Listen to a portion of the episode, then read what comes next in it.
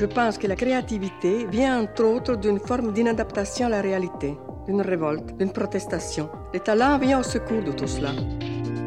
Les Grandes Dames de l'Art est une série de podcasts produite par Aware, Archives of Women Artists, Research and Exhibitions, en partenariat avec l'INA, avec le soutien de la maison Veuve Clicquot et la délégation à la transmission des savoirs et la démocratisation culturelle du ministère de la Culture.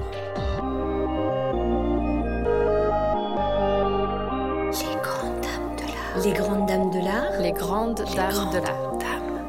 Les grandes dames de l'art.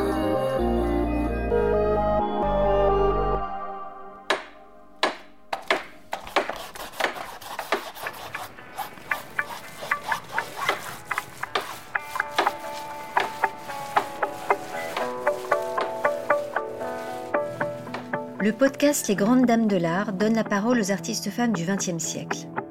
Elles parlent de leur œuvre, de leur vie, du monde qui les entoure et de leurs conquêtes. Partons à la recherche de leur présence, de leurs secrets. Retrouvons l'histoire cachée des artistes femmes à partir de leur voix. Pour clore la saison 1 de ce podcast, après le chapitre des abstraites, j'en ouvre un nouveau, celui des artistes femmes surréalistes. Le groupe des surréalistes se forme à Paris en 1924 autour de la figure d'André Breton. À ses débuts, ce mouvement est exclusivement composé d'hommes, qui sont adoubés, puis quelquefois rejetés par André Breton. Les femmes n'y sont présentes qu'en tant que muses ou amantes. Et puis dans les années 30, elles commencent à apparaître, mais ce n'est que récemment, depuis quelques années, qu'on les redécouvre. Comme beaucoup d'autres, Léonore Fini occupe une place particulière au sein du mouvement, puisque celui-ci se définit par le lien entre la pensée d'une personne et la forme, sans apprentissage particulier. Fini parle d'un compagnonnage avec le surréalisme, faute d'avoir été officiellement reconnu par Breton. Pourtant, l'artiste considère que dès l'âge de 16 ans, elle a peint d'une façon surréelle, dévoilant son être intérieur. Son œuvre est autobiographique et totalement indépendante. Jean Genet, qui l'a commenté, écrit que le monde de Léonore Fini hésite entre le végétal et l'animal. Fini dit chercher donner forme à l'informel, donner de la précision au chaos. Nous avons l'impression aujourd'hui de peu la connaître. Pourtant, de son vivant, Léonore Fini était une des femmes artistes les plus médiatisées par la radio et la télévision. Sans doute le doit-elle d'abord à son important travail de scénographe pour le théâtre et l'opéra, mais aussi à ses liens, même distendus, avec le mouvement surréaliste. C'est surtout une personnalité originale, voire excentrique et parfois extravagante. Sa présence à la télévision passe par des documentaires où elle est elle-même objet de création. Elle aime se mettre en scène, multiplier les facettes de sa personnalité. Bref, elle passe bien à l'image. Aussi la télévision l'invite-t-elle régulièrement pour des expositions, dans des magazines féminins, mais aussi pour des ventes d'art insolites. L'émission Tribune des Arts, produite et animée par André Parino, est proche des surréalistes. En 1956, Fini est invitée avec les artistes Hans Bellmer et Victor Bronner pour évoquer le groupe auquel elle n'a jamais officiellement appartenu, mais qu'elle a fréquenté dès 1931 au moment de son arrivée à Paris. Ma peinture était très proche à certains points de, vue de leur programme. Et alors, j'ai participé quelquefois à leur groupe. J'étais amie avec Éluard, avec Dali, avec Max Ernst. Mais j'ai toujours refusé de faire partie du groupe. Car autant que j'étais naturellement porté à considérer la vie sur un aspect proche du surréalisme, j'avais toujours une répugnance qui était tout aussi naturelle à toute forme de groupe ou d'association. D'ailleurs, ce sont les formes de l'organisation de ce groupe qui me paraissent les moins valables.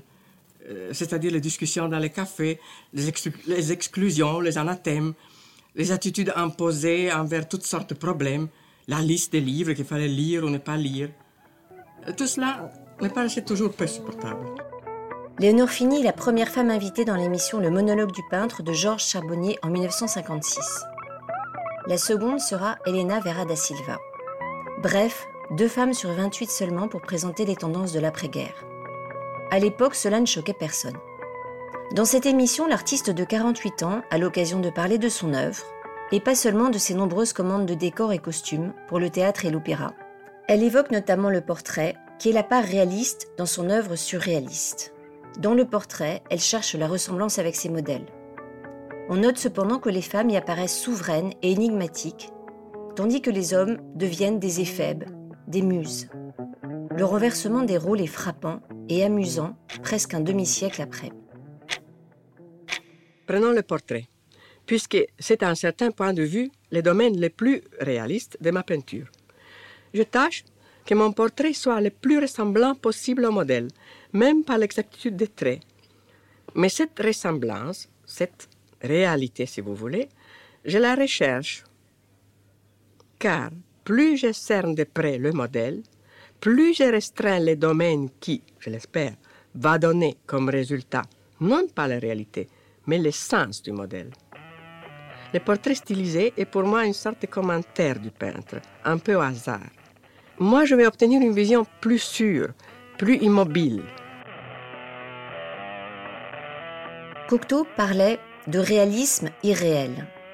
Cette expression peut s'appliquer à l'œuvre de Léonore Fini. En effet, l'artiste explore des visions imaginaires qu'elle qualifie être au-delà du réalisme et de l'abstraction. Toute peinture est abstraction, comme toute peinture est réaliste. Uccello, Pier della Francesca, Raphaël sont des peintres abstraits. C'est par abstraction de la réalité qu'ils parviennent à ce dépouillement, à ce silence qui émane de leurs tableaux. Les peintres non figuratifs modernes proviennent de lignées si différentes qu'il est difficile de parler aujourd'hui d'une peinture abstraite. Une des grandes découvertes de l'esthétique moderne a été de comprendre que la beauté, où l'efficacité du tableau ne dépend pas du sujet. De là à supprimer ce prétexte de la peinture, il n'a fallu qu'une génération. Pourquoi devrais-je chercher à imiter l'araignée, la rouille, l'écorce de l'arbre qui sont déjà si parfaits Aussi, si j'ai peint des rochers qui ont l'air de rochers, des femmes qui ont l'air de femmes, c'est que j'aime exprimer avec finalité ce dont j'ai envie. Je sais naturellement aussi qu'un tableau est une boîte à surprise. Je retourne toujours mes toiles pour mieux en comprendre les formes et le jeu abonde dans mes formes conscientes, dans les plis des robes de mes femmes, dans les recoins de mes rochers. Je trouve autant de présences inattendues que dans un tableau abstrait. L'invitation en 1969 à l'émission quotidienne, alors que Léonore Fini a 61 ans, est une consécration. Créée en octobre 1968 sur France Inter, cette émission est une sorte de confession qui dure une heure. Plus que tout autre, le fait que Fini passe à cette émission montre la place à part qu'elle a alors comme artiste et comme personnage médiatique.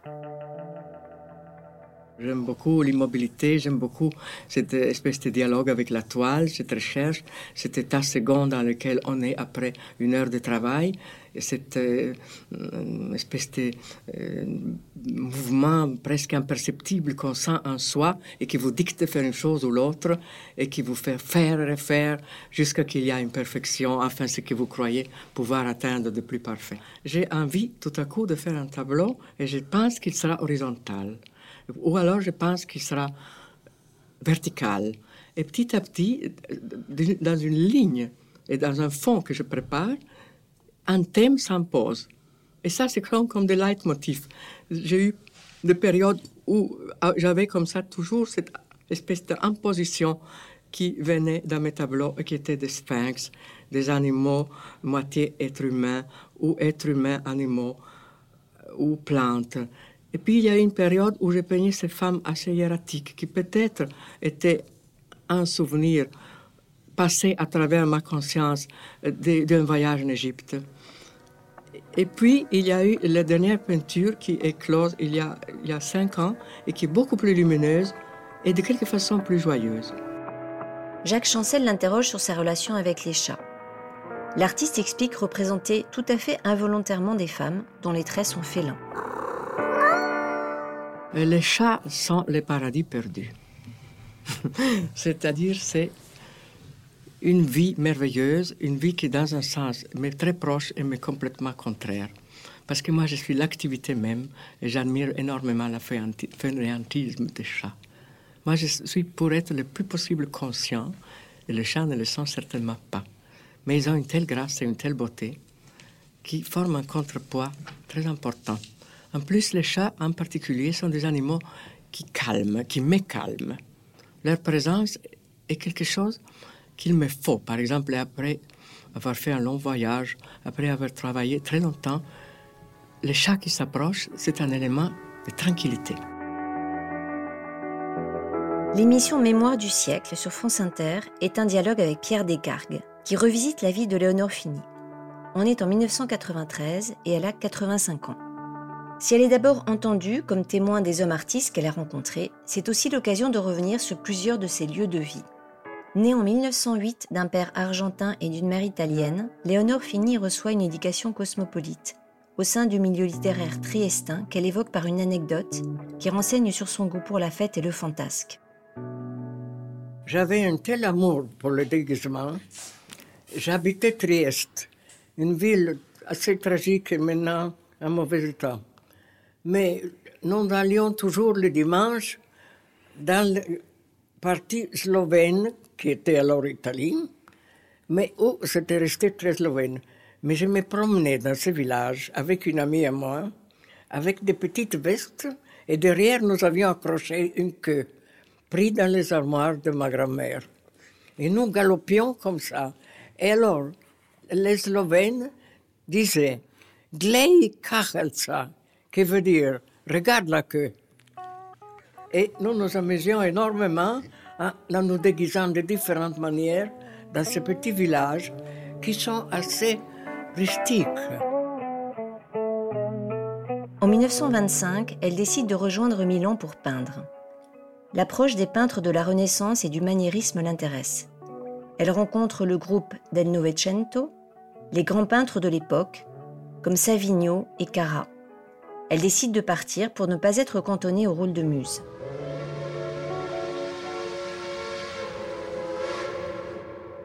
Lorsque j'avais 18-19 ans, et il y avait là les peintres qui s'appelaient le Gruppo del Novecento, qui étaient les bons peintres, Sironi, Funi, Carra.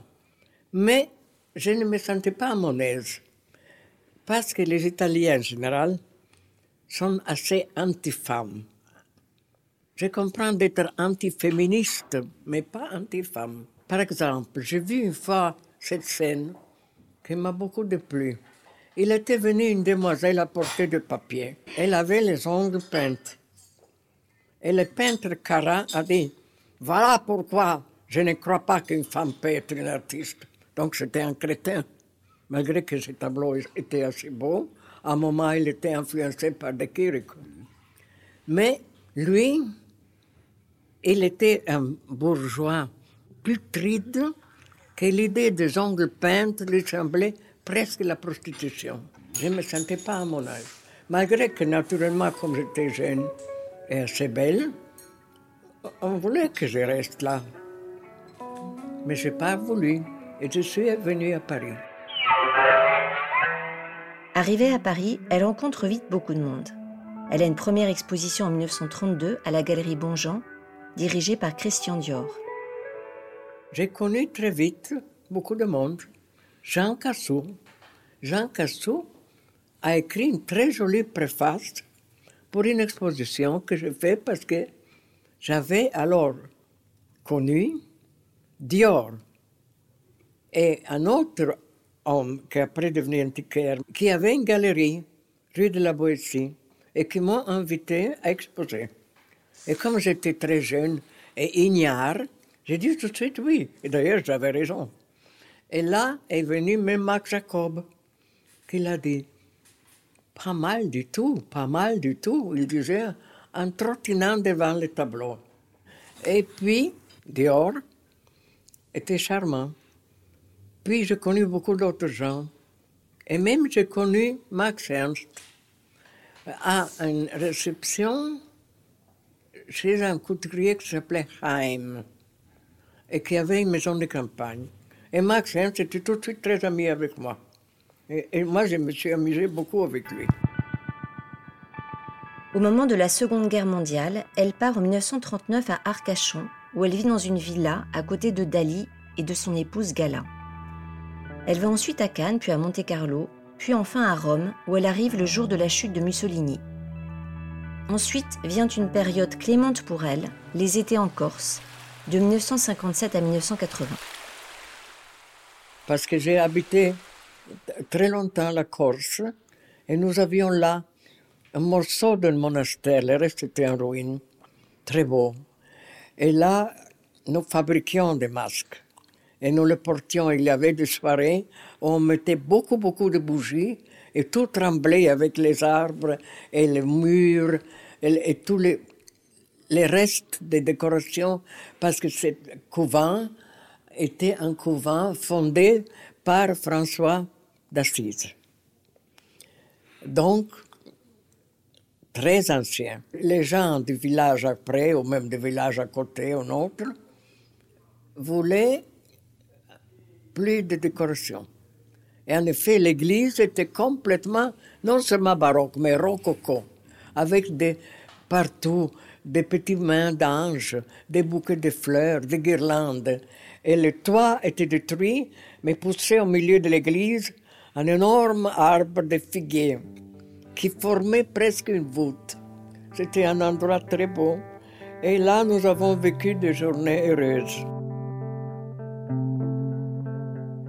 Léonore Fini meurt le 18 janvier 1996 dans un hôpital de la banlieue parisienne, sans jamais avoir cessé de peindre et d'écrire, faisant la demande ultime à ses héritiers de ne vendre son appartement qu'après la mort du dernier de ses 17 chats.